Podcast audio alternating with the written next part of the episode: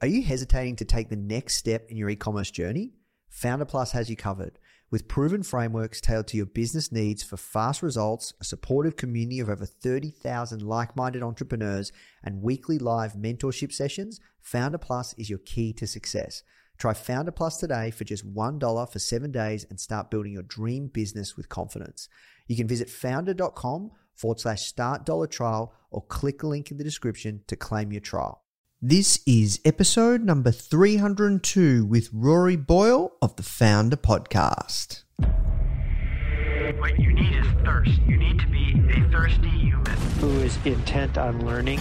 It's a really fascinating exploration of human potential. Now. The Foundr Podcast.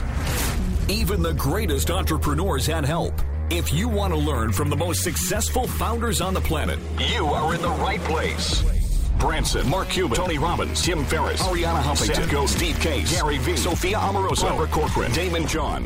Learn from the greatest minds in business today with interviews hosted by Nathan Chan. This is not your average entrepreneur podcast. The Foundr Podcast.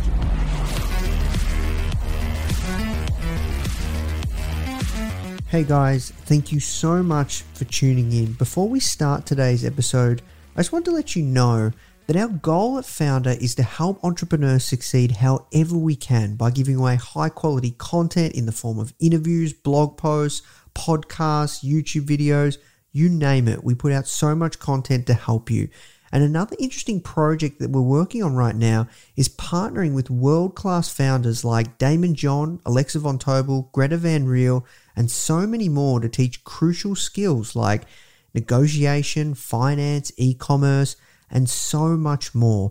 So, if you'd like to get access to these free trainings with founders like this, which is 100% free, just go to foundr.com forward slash free. Okay, so now let's talk about today's episode. Hello and welcome to another Foundr Podcast episode. I hope you and your family are doing okay, you're healthy, you're safe, and your business is doing okay. I know you might be going through a ton of stuff, and that's why we're producing more episodes than we've ever produced in the history of the Foundr Podcast, and we're trying to interview as many people as we can to find out what's working to help serve you however we can. Uh, so today we're speaking with one of my friends. His name's Rory Boyle, and he runs three different companies. And uh, we kind of talk about what he's done to pivot during this time period and how he's been able to survive and also thrive. We talk about strategy, we talk about how he's been able to leverage everything that he's doing and make a slight shift to really uh, make his products appeal in this current climate. Um, and, you know, I think one thing that Rory is so strong and amazing at is B2B sales and really kind of cold outreach using LinkedIn and all that kind of stuff, where it doesn't cost any money. And I think during times like this, if you do have to cut back on marketing, tactics and strategies like this that Rory is using, well, this is going to last the test of time. So um, I think you're going to get a lot of value from this episode. Uh, Rory is an incredible entrepreneur and someone that I personally learn a lot from. So I hope you guys enjoy this podcast episode. Uh, and if you are enjoying these episodes, please do take the time to leave us a review. We spend so much time and effort to get these incredible founders, some of the greatest entrepreneurs of our generation, on this podcast, and it's all 100% free. The only thing I ask is you share it with a couple of friends. Uh, it helps us spread our message and it just helps us grow the brand because we really are here to help and serve you however we can at Foundr. All right, guys, that's it from me. Now let's jump the show. So the first question I have for you, Rory, is just a bit of a background for everyone listening. How did you get your job?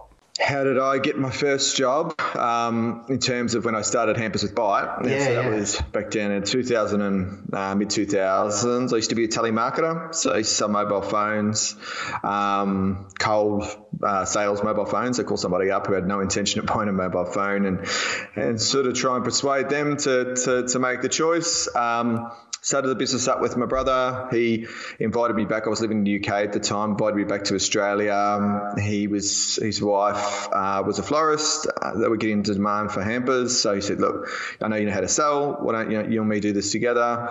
So I jumped into. Uh, his lounge room started calling. Um, I got the White Pages, which is a publication in Australia, um, and essentially it's it's a it's a it's a book where you go to find a number in the mid two thousands of who you wanted to call, and um, I figured that some people would pay to bold their listings, and I used to look at that book. I think, why would you pay to bold your listing when somebody is already looking to find you? And I figured the people that would bold their listings or put a highlight over it must have some money to spend. So the people that I called about selling hampers to were those very people that had bolded listings. Um, it just made sense to me. That was that was my qualifying at that point. It was pretty immature, but it worked. Uh, and from then we've grown and started um, Promotions Warehouse, and now just recently Snacks with Bite. Yeah, wow, interesting. So, um, let's just jump straight in. Uh, like right now, what have you done? Because like I'll, I remember like three weeks ago now, I called you and I was freaking out. Like I was like, you know, what am I going to do? All this stuff, and um, you know, it wasn't my finest moment in many ways. Like you know, founders not immune to what is going on. Like you know, like any company right now. And, um, you know, you shared some really great advice with me. And you said, really, all you can do right now is control the controllables. You said you're going to have a couple of glasses of wine or maybe a bottle, and uh, you're going to put your headphones on and listen to classical music for like five hours, and you're just going to sit there and think. And you came up with like some next level stuff that's really working. So, like, what have you done in the past three weeks to a month since all of this craziness has happened to really pivot you know, a couple of your companies and, and what are you doing? What do people need to be thinking about? Yeah, so you're right. So I mean, when it all happens, I was in in a little bit of shock, but I'd been doing this for a little while now, so I've seen a few things, and and uh, I just wanted to be the steady voice for my team, and I get that gets repeated a lot. Control the controllables within my organisation, but I think it's so powerful. Um, so look, I, I basically did what you did what you, you mentioned there, and had a bottle, got a bottle of water, wine and put on some earphones, listen to classical music, which I enjoy. It helps me think, and I started ripping apart everything we sell across all three businesses, and and then I started looking at what people are going to want in this environment. So, for example, we've got a promotional products company. Eighty percent, seventy-five to eighty percent of the product is for conferences, so that's just gone. That money's out the door. We have to put. We have to say, okay, there's no way we can just sell this product because it's because um, where uh, there's no conferences. So an example of what I've done there um, is I figure that good businesses care about their employees and want to keep them fit and healthy and occupied. So there's products within the uh, the promotional products range that we, we sell, like um, yoga mats, um, gym towels, drink bottles. I actually went to Google Trends. It's an awesome place to go for ideas and looked at the uplift in searches for yoga mats. It's like, okay, um, started contacting businesses about, um, or put together a plan to start contact business about sending out branded yoga mats to your uh, to your staff and and clients. It was just trying to find. Um, a little clue in what I sold that might work in this environment. I did that across the board. So hampers was a little easier. I mean, we sell gifts, so the gifting is still happening. Um, but we really moved into home care hampers. So we what we really wanted to do was identify companies who cared about their employees, and that's really easy to do. And I can I can tell you a little bit more about how we do that um, a bit later. But for us, um, it was all about coming up with hampers that um, business owners would send to their staff because the staff are really stressed. Um, you know, they're, they're, out of the office. They might not like their job, um, but they like the people they work around. So you know, to keep that motivation up, it's this is a little something to say thank you. Um, and with Snacks with Bite, it was it was a similar approach. I mean, we were selling exclusively snacks to offices, and then all the offices closed. So what do you do? So we had to pivot, and we had to find a way to to, to make a B2C product where we're sending healthy snacks to people at home. Um, and we are running Facebook ads and LinkedIn ads, and um, and the businesses that really care, care about their employees are reaching out to them at this time and, and looking after them because I think they know that they'll be remembered after this is is sticking fat with their employees. So I guess like holistically, I, I got there but it was a process of getting there. It was really looking at every business, what opportunity there was, and what, what was the product that people will, will need at the moment. And was that difficult to pivot that fast? Because, like, from my perspective, like with founder we're changing things up slowly, but we never move that fast. Like, to be honest, like we, we're still working on some new product, working on some pre-positioning and stuff. Like, how, how'd you guys do that so fast? Honestly, mate, um, I, I, I, was just obsessed. Like, I, I mean, I've personally, I've been working 14, 15 hours a day, seven days a week, um, particularly at the start of this. And there's a danger of burning out. I'm not saying everyone should do that. I enjoy it. Um, I mean, I enjoy, in some regards, this this environment is really sort of um, is really testing and it really challenges you. So I've found that really powerful. So. Um, I mean, I, I shared a lot with my team and asked them to come up with ideas, but you know, I also just kind of went to war and said, okay, how are we going to do this? The other thing I did is I looked overseas because I knew in Australia and we were probably about two to three weeks behind the rest of the world in this. So I started to look what the heavy hitters over, overseas have, market apartments of 20 people have come up with. Because, you know, you don't always have to reinvent the wheel. You can look in the industry and say, okay, you know, a, a bigger organization, what have they done to make their product work um, in this evolving situation? So there was a little bit of that, um, a lot of Google Trends research, a lot of looking at what we were doing, and then a lot of looking at how we were selling and how we were going to communicate with potential buyers in an outbound way because we were pretty sure there wasn't going to be a great deal of inbound traffic, and, and that's and that's been the case. So.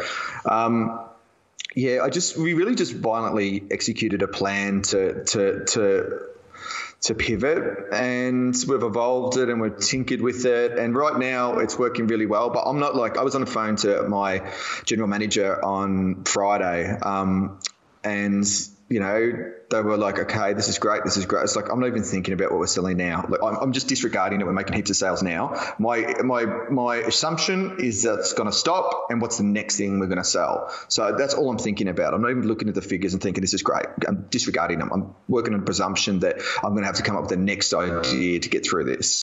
Yeah. So. Um, you, I, you know, uh, it's up to you how transparent you want to be, but like, are you guys struggling right now, or are you like is sales increasing, decreasing? Are you going okay? Like, yeah. yeah. Yeah, that's fine. I'm, I'm happy to be um, relatively transparent. I've got three businesses, two of which are selling double what they would usually sell. One that's selling about 45, 50% of what it would usually sell, but really should be selling nothing. And that's the promotional products company. And that's because we've just found a way to pick the gold out of branded merchandise and find a way to sell it to, to businesses um, who have staff working at home. I mean, everyone wants hand sanitizer. We can help about all that, but can't get our hands on it. Um, but I mean, yeah, I think I think we're performing really, really well in that regard, um, and to be able and to, and, and to steady the costs um, and pay everyone's wage. Been laying in off. Um, that's been good. And the other two businesses, you know, we, we are we have probably doubled revenue, but you know, we're in a fortunate position. I understand that there's a lot of businesses out there that, that just can't happen for, you know, like um, it's just impossible. If you own a, own a, gym right now, you can do virtual gym lessons and so on and so forth, but it's going to be really challenging. So I don't want to sort of say that, you know, doubling your revenue for businesses is easy in this environment. It's not. In some regards, we're probably lucky about that we have a product that could be manipulated a little bit to, to work in this environment. Does that make sense? Yeah, hundred percent. And I guess I just want to get um, for people to get a sense of kind of perhaps it's online e-commerce. Like um, perhaps yeah, if you're in if you're in e-commerce, perhaps there's a high, much higher possibility that you you're going to be okay, right? Versus a local mm-hmm. business that where basically any business where you have to speak to people face to face in person is is affected right now. Yeah, that's right.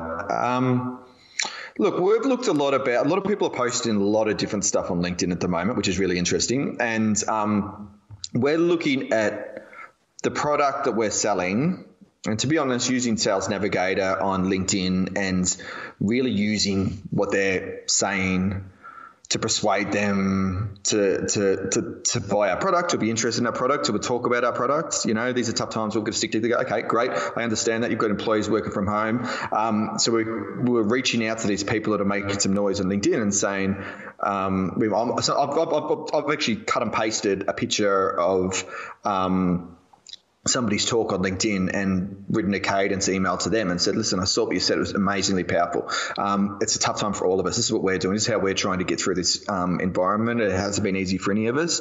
Um, is this something you think will work? So kind of just trying to think outside the square of getting people's attention at the moment, I think is really, really powerful as well. Um, for us using Sales Navigator, looking at any company that has a culture officer, any company that has, um, you know, best 100 places to work, all of those things, they're all key indicators of who's going to be the right product for us. Um, that's the right avatar who should be looking after their staff and clients.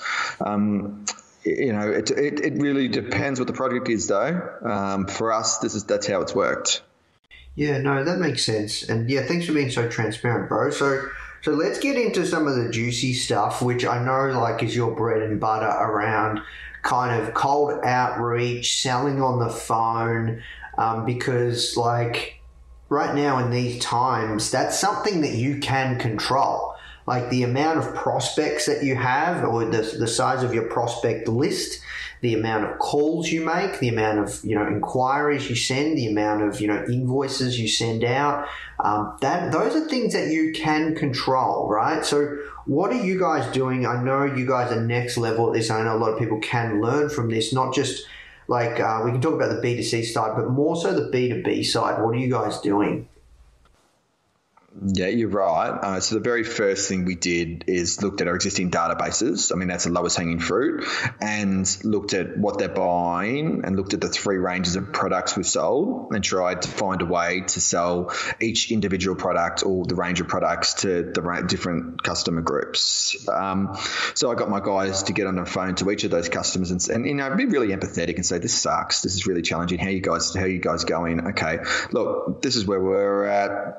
Life's not ideal." For us. Can I can I ask what sort of things are you guys still spending on, and is there anything we can help you with? So it's actually just literally reaching out to, to those customers, but not hustling, just talking like a, a person who's going through a time of, of challenge in business, just like they are. It's been hard to get people on the phone, and it is hard to get people on the phone at the moment. So outbound email is really powerful. Um, now LinkedIn's a great place to, to really like source and um, and find your right avatar. When I talk, I'm going to talk about the stuff that I've got experience with, um, but and how we've done that. But you know, we've been pouring through um, LinkedIn and finding the right contacts who we think are going to be interested in that product, and putting together some really strong, powerful cadence emails. So cadence emails will generally go for um, four or five emails that we put together, and they're not hyper salesy, but they're definitely personalised. And it's it's it's sort of asking where are you guys? This is what we offer. Um, is a product you're interested in, and then following up with something that maybe is a little bit um, left to center. So we'll include some reviews that we've had from the product that we've sold. So we've got people posting a hampers on Instagram saying, I can't believe my boss just sent me this. So actually get a cut and paste of that out and put it in an email and say, listen, this product isn't for everybody right now. I know people are struggling, but if this is something you can look for, look at, look how powerful it is for this organization. Um, this is going to turn, and it's really important that you know you, are getting the most productivity out of your employees as you can at the moment. And then the third email be, might be a reminder about that. And a fourth email might be another another um, example of social proof. And with that, we're mixing that in with a lot of Facebook remarketing and retargeting, CEO messages. I've put together personalized messages that I'm sending out to our key clients, just explaining where we are as an organization, what, uh, how I understand how challenging it is. Um, we're here to help and offer. You might not be in a position to buy at the moment. You might be in a position to buy. I'm not sure, but I want you to know that this is what we can do. Um, and just really personalizing that experience as much as possible is something that I've really, really encouraged our guys to do and be human beings. Because at this time, we need to be human beings when we're dealing with our customers. No one wants to get slammed with heavy sales tactics because it's not going to work. Yeah, I agree, and it also can come off insensitive. Yeah, which is really important. Um, look, and but then there's then there's a, there's a flip side. Um, people still want to see some fun out there, I think, and we're putting out some collateral. And one of the guys told me marketing campaign, "Oh, should we put COVID nineteen in the subject line?" And I was like, you know what? No. How many emails have you seen with COVID nineteen in a subject line? Like right now, let's put something fun out there. Let's say, yeah, this sucks, but put some, you know, some content that makes people laugh or is a little bit different or tells a story of what we're doing and some of the challenges we're having in a fun way and and just kind of mixing it up and standing out from the crowd at the moment. I think empathy is really important, um, but it's also just just showing a little bit of creativity and a bit of fun. I think people people really buy into that, and uh, it's I mean, look, it's worked it's worked for us so far. Um, I don't know where things are going though. You know, um, there's there's an, there's there's a situation like we're in a situation in Australia where restrictions could evolve, and um, some of our companies might not be able to sell. So, I mean, that's where it's really important to start looking at what what the next step is, and always looking forward, um, not resting our laurels in this environment. Yeah, yeah. You can only really take it one day at a time, right? Hmm Yeah, but you need to be considering what the next step is. You can take it one foot day at a time and celebrate the wins, and you've got to celebrate the wins, or it's what's it all for. But it's really important to say, okay, plan for the worst case scenario. What if this happens? You know, do we then get in touch with the company who can who sells fruit and milk, and then get in and, and sell that to our database? You know, and and look at what other opportunities there are to partner with other brands where we can put our stuff together. Another thing we're going to do, and and and I, and I, when I say doing this, I don't mean we're not doing this to to sell any more hampers or promotional products, but we, we really want to like just give back. I want hampers like we, we want to do a, a pretty significant um, run of hamper giveaways, you know, maybe ten thousand dollars worth of hampers to aged care facilities and healthcare workers and people who really need it at the moment. Um, I think it's a really good time to just show the community and your community that you actually care about people. Like these guys have been spending tens of thousands of dollars with us over the years, and some of them can't spend that money anymore, and and that's totally understandable. But you know, we, we appreciate all the business you've given us and we're going to give back. And these are some of the things we're going to do. And I think of those aged care facilities where people can't can't get visitors at the moment and it'd be so powerful to send, you know, 100 Pampers with shortbread and all the sort of stuff that they love in there and um, and really brighten their spirits. And um, and I think sharing that message is, is something that we're really going to be moving into in the next in the next in the next few weeks and really giving a little bit back as well. Yeah, that's really cool, man. Because I think um, now more than ever as well, I feel this obligation with the work that we do at Foundr. Not only do we have to make sure we're okay as a business, and you know I can take care of our, our our team and our staff and stuff like that, and we've got a sustainable business. But also, I feel we have this moral obligation to help our community and to really serve there because. However, we can, and, and that's why we're doing you know so much content to, to help because this is a time where people will remember. They'll remember the people that you know were just out of line and they'll remember the people that actually cared. And I think what you said before around empathy is really, really important now more than ever. Yeah, that's something we're taking really, really seriously. And, and and look, if it means that we need to help out some businesses with some discounts now, and um, and, and you know, like just do stuff at cost for them, just to just so they can keep in touch with their clients, we're doing that, and we're happy to do that. You know, um, we're in a position as a business where we're, we're riding the storm, and there's so many businesses that aren't able to do that. You know, I, I want to make sure that you know we're not sort of sort of ignoring how lucky we are. And I mean, in, in some regards, you create your own luck, but the, you know, there's some situations which are unavoidable. And um, and yeah, I, we've had a good run for a long time, and I want to make sure at a tough time like this, we're really sort of at least doing what we can to give back um, to to not only the people that really need it at the moment, but also to our customers and the people that have supported us for so long. And I'll go customers ordered for me for two or three years in a row. It's like, okay, I want to send something to my staff. I just don't have the budget. Ah, I'll do it for cost for you. You know what I mean? It's a cool thing. It's no skin off my nose. We'll make some extra hampers and do it at cost, and it'll help you through. Um, no obligations going forward, and I guess it's the, yeah, like you say, people people are going to remember how we acted at this time, um, and you certainly don't want to be perceived as price gouging and taking advantage of the situation. And nor do I want to. I don't want to go to bed and think about business like that. I, I really don't. I'm not in it for that. Money doesn't really mean that much to me. Yeah, I respect that about you, man. So, tell me about stock though. Like, are you being affected Yeah.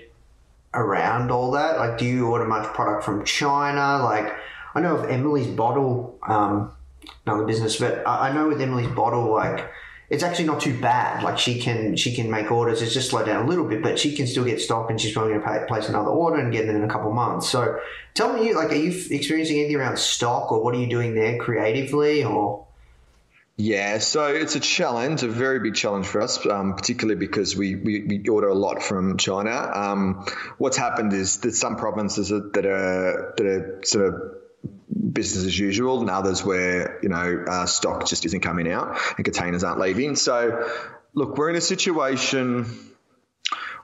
All right, so for Christmas time this year, I've got to do 80% of my trade, yearly trade, or 70 to 80% of my trade in the last three or four months of the year. And um, invariably, we need to make a, take a gamble and have historically on how much per- stock we purchase from China in terms of packaging items like cooler bags and cheese boards and so on.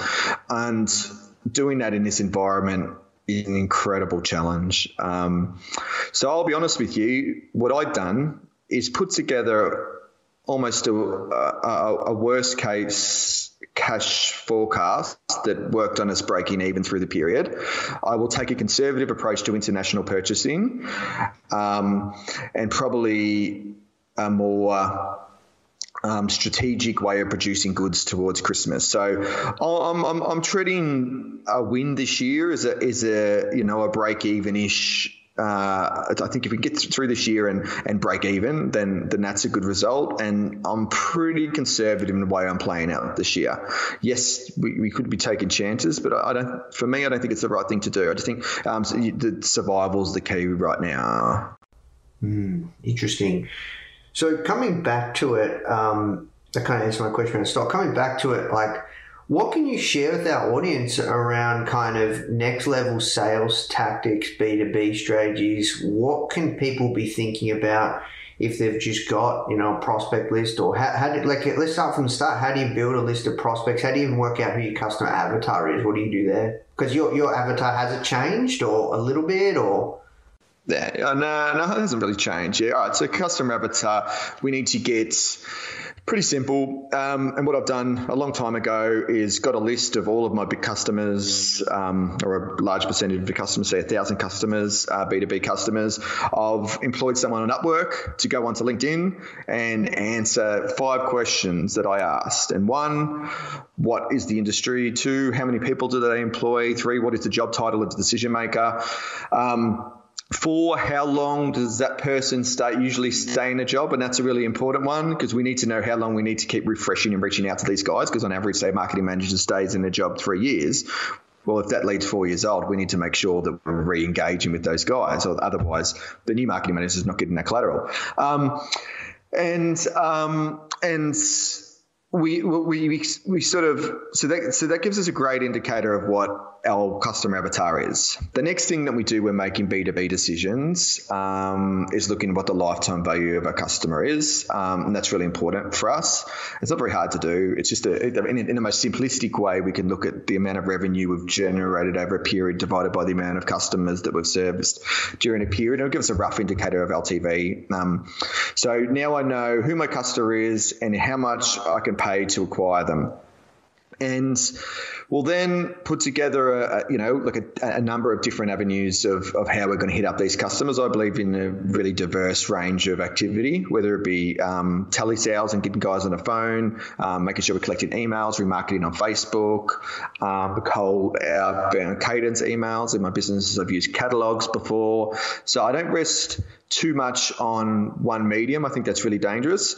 And in terms of B2B strategies, yeah, obviously reaching out to these guys at the right time when they're ready to buy, as well as being on the forefront and having like reactionary marketing and advertising under um, promotional products. So when someone's looking for the products, that you know you, you're you're first of mind.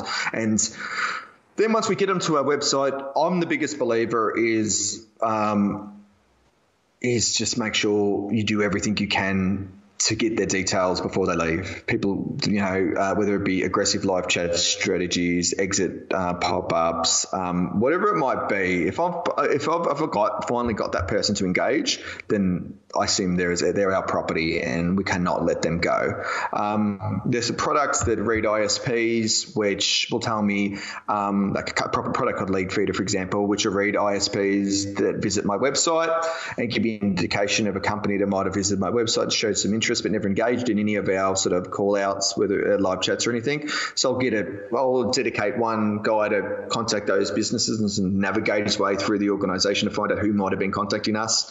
Um, I guess just really ensuring that no opportunity is lost for us. Um, and that's what it's always been. Um, it's so challenging and competitive out there that um, I do.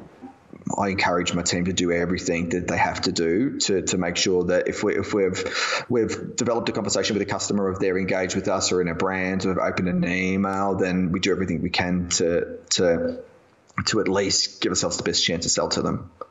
Yeah. Does that make sense? Yeah, it makes sense. And talk to me around kind of when you do like do the phone sales stuff, like you do some crazy stuff, man. Like um, where you you train up a lot of people. Um, and you've got like pretty comprehensive uh, sales scripts and stuff. I know we can't go too in depth with it, but what do people need to think about if they are just hustling on the phone or they are trying to, you know, like wh- wh- where can you start? I love this stuff. This is my favorite, to be honest. Yeah, because I think I used to work in telesales, and, and and it's cool. It's a great feeling to be able to close and get on a phone and, and generate sales, and it's the cheapest way to do it. And I would I would dare challenge you to challenge to say there's ne- there's never been a better time in 50 years to telemarket right now because so many people are doing the exact opposite. They're putting all their marketing revenue into digital and other areas, and all of a sudden it's a lot easier to get on a phone with a decision maker within an organization. So, what I believe in doing when approaching um, selling is building a call scorecard. So, what we do is um, spend some time yourself, got to be yourself, and work out what the ideal script is to speak to a customer. Now, um, that means getting a phone, making some mistakes, re listen to call, getting external advice of where things might have gone right or wrong, and keep refining that process and refining that process to the point where we get to when we say, okay, this is the formula. This is what works, and then build a score card, uh, call scorecard and when we start to scale a sales team, we get one or two other guys on the phone. We said, "This is it. This is the this is the the pitch, if you will, or this is the communication we need on the phone. Um, this is how we react.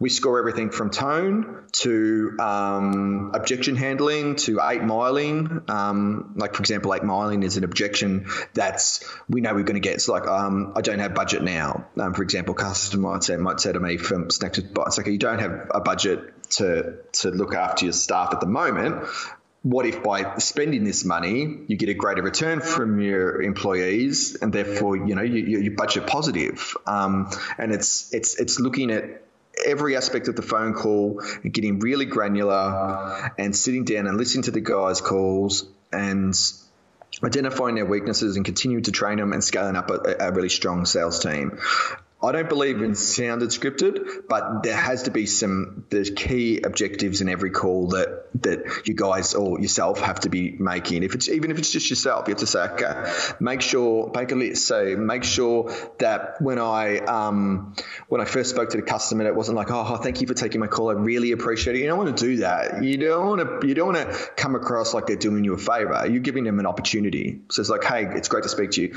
Um, I'm glad you were able to make time. I think it's a great decision. Really be strong in that regard. So that would be like maybe one um, scar one out of five. How did I go with my introduction? And and we'll do that, and we'll do a lot of call scoring. Prospecting is obviously super important. Prospecting comes from the information that we gather from LinkedIn that I talked about before. Um, when we got all of our customers, we find out what industry they're, they're in, what role they're in, what they do. We learn everything we can about them. So then we go and get new leads, we make sure that they meet that sort of um, criteria, give ourselves the best chance, and then get out there and just make the calls. It doesn't cost much. Um, and that's how I started my business. That's how I started most of the businesses, just getting on a phone. Even this last business that I've just launched, Snacks with um, all of the heavy lifting right now is being done on a phone. And it still works. I promise you, you can still sell on a phone. You've just got to put together a compelling message and and be selling something that's meaningful and has a product that has worth. Hmm.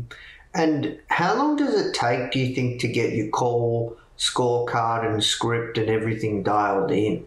Well, it doesn't have to be perfect straight away, but I mean, you know, know, let's be realistic. If you really want it, you can make 50 calls, 60 calls a day. No one wants to, but you can.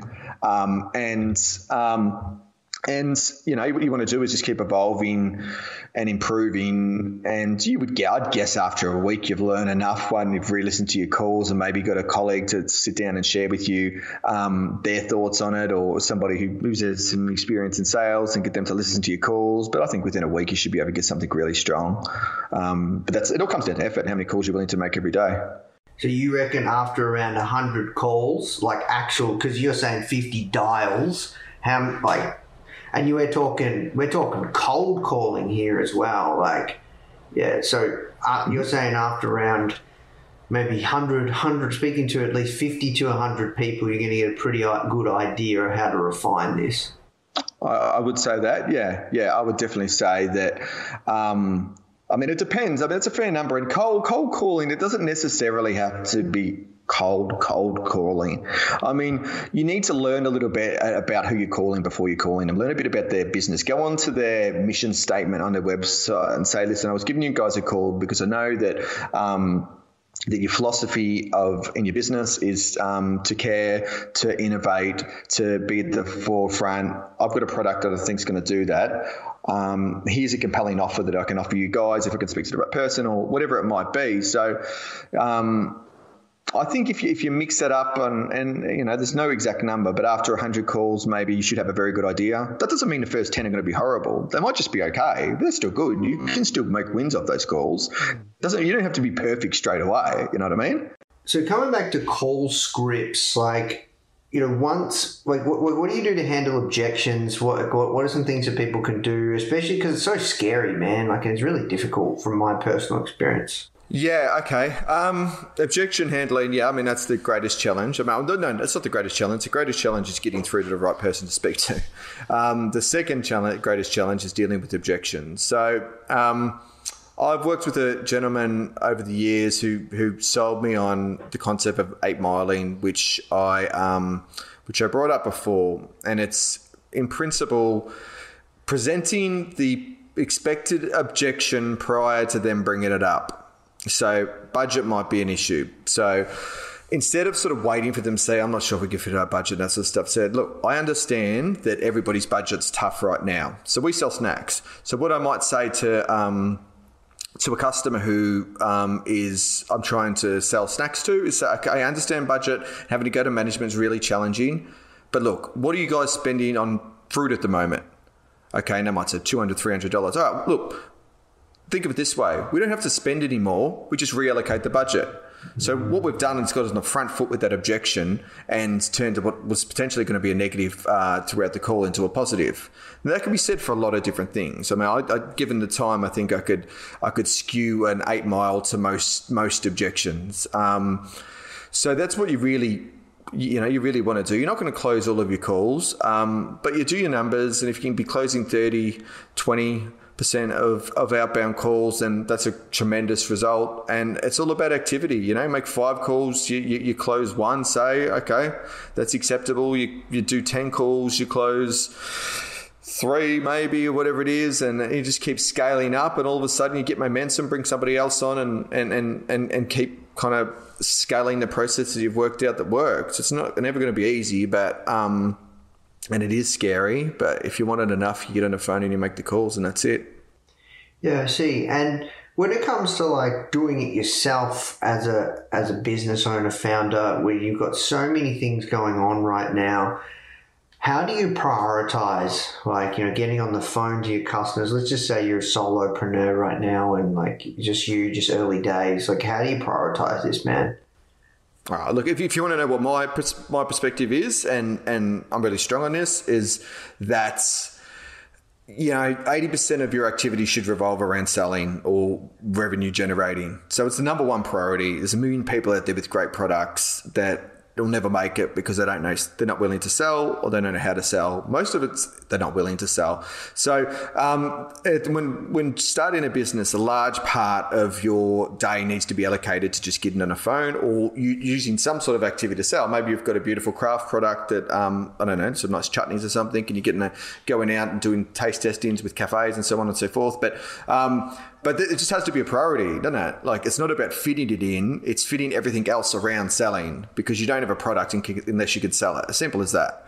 So there's a lot of ways to do it, and I've, I've gone when I say. Um, you know, cold calling. I think we, we really need to start thinking about okay, how do we get to the right call? So, LinkedIn Sales Navigator is brilliant. Um, you know, for $99 a month, you can get so granular on um, description, positions, locations, how many employees. You can, if you know what your customer avatar is going to be, you can very easily really fine tune who you contact and give the very best opportunity to um, to to to create a to create a, a winning call. And, that winning call might not be straight up. It, it, and, and look, a compelling offer is great you know, if you can offer something for free and get them to try your product, and that it can work for you in a um, in a financial sense, and that's where we need to take in consideration the lifetime value of a customer and how much they're going to spend with us in the future.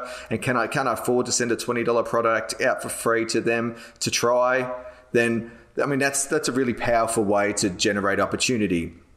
And let's say you were doing that. Let's say, I don't know, you want to sell businesses this super new mouse mat that you got, right? And um, I got, and they've got a team of 200 because I've researched that on LinkedIn and they're an IT company and everyone, uh, you know, needs a mouse mat.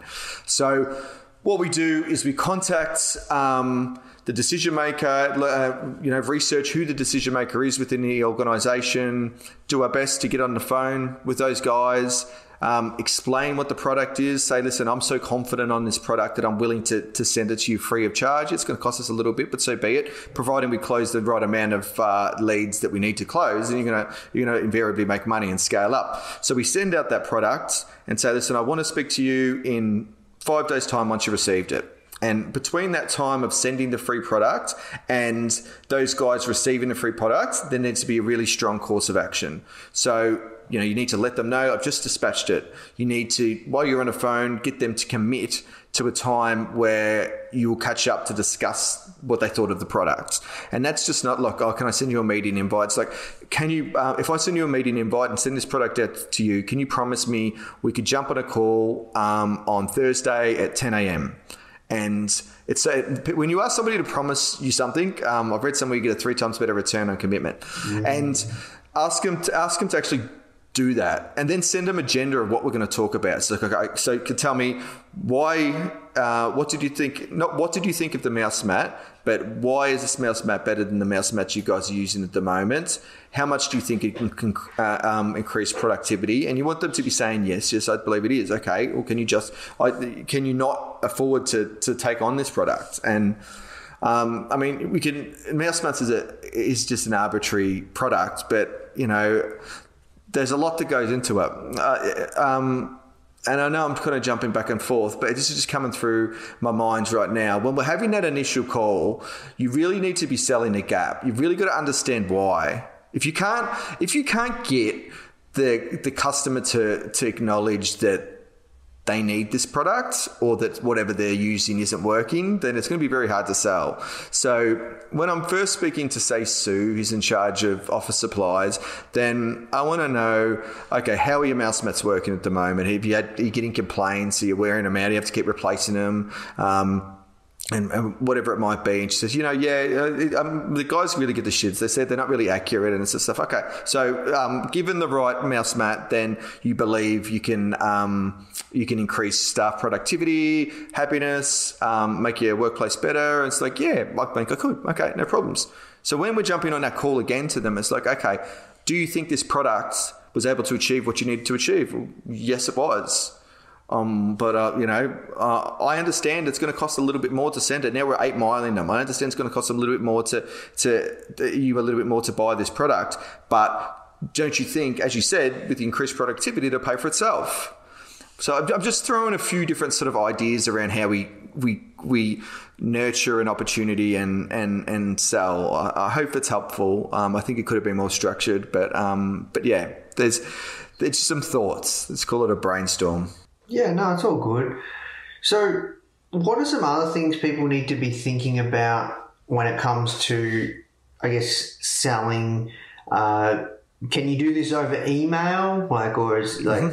Mm-hmm. Email's really powerful. Um, um, so cadence emails are brilliant. It's not very challenging to get the contact details of your um, your potential decision makers, and putting together really compelling copy um, is really important. Now, um, when researching opportunities, um, if you go to freelancer.com or Upwork, there's there's plenty of people out there who can help.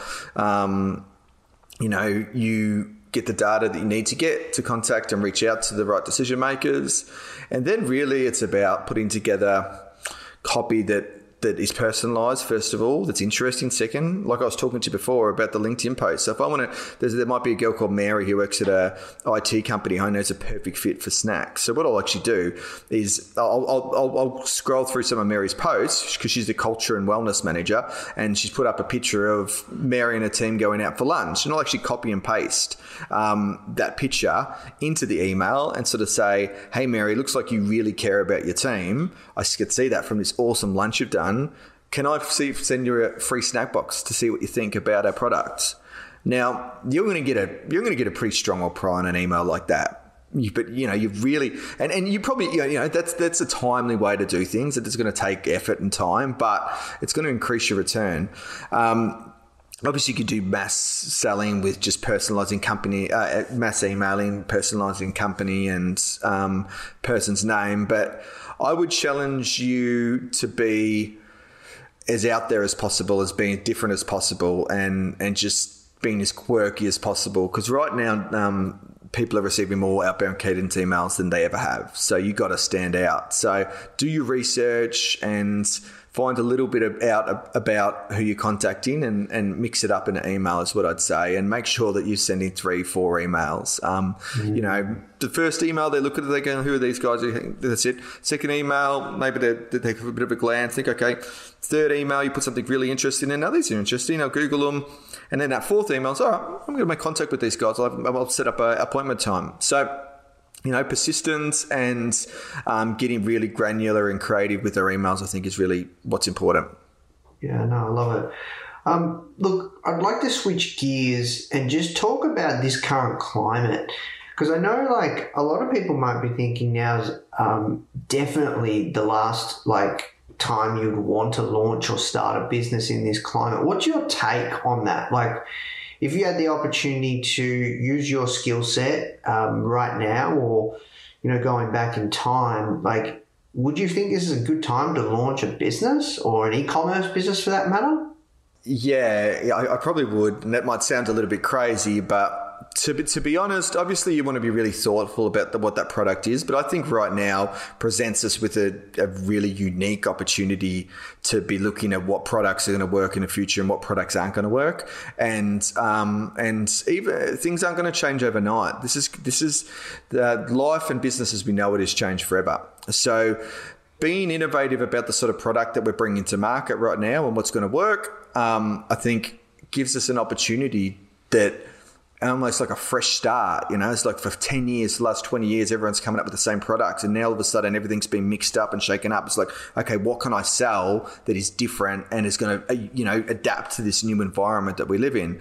Um, the other thing is that people have taken a step back in advertising. I know through a Facebook advertising or Google advertising that um, that the bidding's going down. There's a lot of people that are just rather going into the shell or unfortunately not able to operate anymore. So if you've got low overheads and you can sort of get a little bit of traction running from home at the moment, when things open up, and they will, the economy's going to bounce back. Uh, people spend again you can actually put yourself in a really strong position and a little bit of markets cleared out and you've got a really unique product. Um, so, so I, I, think that there's real opportunity for for the right product right now. And and and if I if I wanted to start a business, I would be. Uh, if it was 2004 again, this was happening, it wouldn't stop me from starting a business. No, I wouldn't say that. would when it comes to like creating products, you wouldn't choose a product though that's like just focus for this market if we know it might be 12 24 months time period and then after that runs out you, you want to still choose something longevity right like or a suite of products right like ecom you know like you're not gonna Yeah, look- yeah Yeah, look, I, I, I get your point. I, I do. But I look at the current situation. I look at how many people are working from home at the moment.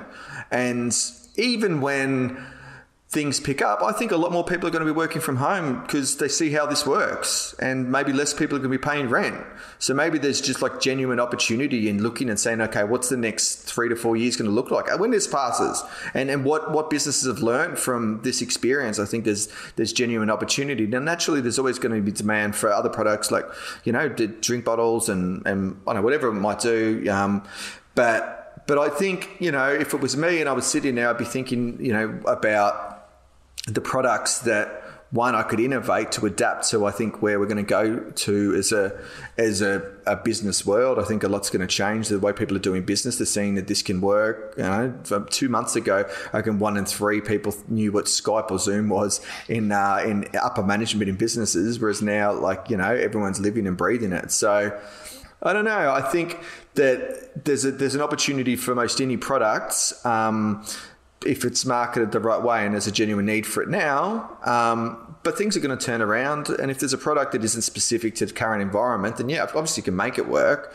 But I'm just thinking a little bit more sort of philosophically about how to approach new products at the moment. I guess. Yeah, no, that makes sense. Well, look, um, man, this has been an awesome conversation. So much gold shared. There's some things that I'm going to take away personally and implement within Foundr, um, which is kind of crazy because we speak like every week. Um, so, tell me, man, like what like kind of parting words of wisdom would you like to share with uh, our audience, and then where's the best place people can find out more about you and your work? Okay, parting words. Um, keep trying to sell. Keep trying to move. I, I, if you're breaking even and bringing on new customers within your infrastructure, that's cool. Don't worry about it. Um, just try and ride this storm out. Cut the cost that you need to cut, but whatever you do, don't cut your advertising, don't cut your learning, don't cut your personal development. This is the prime time to skill yourself up because when this is said and done, there's probably going to be a little less competition out there, and you're going to have the, that's gold, that's money in the bank. Everything you learn, everything that you, every customer you brought on, even if you haven't made a profit but you're broken even on them at the moment, um, is money in the bank that you're going to be able to use and, and, and pitch that, use that intellectual property that you've acquired over this period, um, use that customer that you might have not made any money for now, but you can sell to a second, third, fourth time potentially when the dust settles. So I'd be really thinking like that, and that's how I'm thinking. Um, Secondly, if you'd like to um, know a little bit more about what I do, I'm, I'm starting to share a little bit more. Um, just follow Rory Boyle at uh, on LinkedIn. Um, and um, if you get, to, I think if you Google, uh, sorry, if you type Rory Boyle Hampers With Bite, you'll you'll see regular updates. And honestly, reach out, particularly at the moment if you've got any questions or anything. I'm happy to answer them. I've got a little bit more spare time than I'm used to. So um, so yeah, that's. Glad, hopefully, hopefully, some of I could share. uh, Hopefully, some of what I've said is helpful, and and can if there's one or two things you can take away from it, um, I'd be really pleased because I know I want everyone to succeed at the moment. It's a tough time, um, but we need the economy to keep going, and we need young entrepreneurs to keep hustling and making out, coming up with some great ideas that are going to push us forward. Awesome. Well, look, um, thanks so much for your time, brother, and really appreciate, uh, yeah, our friendship and uh, you know everything that uh, you know we share and, and help each other out. So yeah, no, thanks, thanks so much for taking the time, man, on your Sunday. No, anytime, mate. We'll, we'll we'll keep it up. Speak soon. See ya. Hey guys, I hope you enjoyed this interview. As you might already know, our mission at Foundr is to help tens of millions of people every single week with our content, either start or grow their business, which is exactly why we're partnering with world class founders such as Daymond John, Alexa Von Tobel, Greta Van Riel, and so many more to teach crucial skills such as negotiation, finance, e commerce, and so much more. So, if you'd like to get access to these free exclusive trainings, please go to foundr.com forward slash free. These are 100%. We go super in depth on teaching a particular topic, and I know that you're going to love them if you enjoy this podcast. So just go to foundr.com forward slash free. All right, guys, I'll see you in the next episode.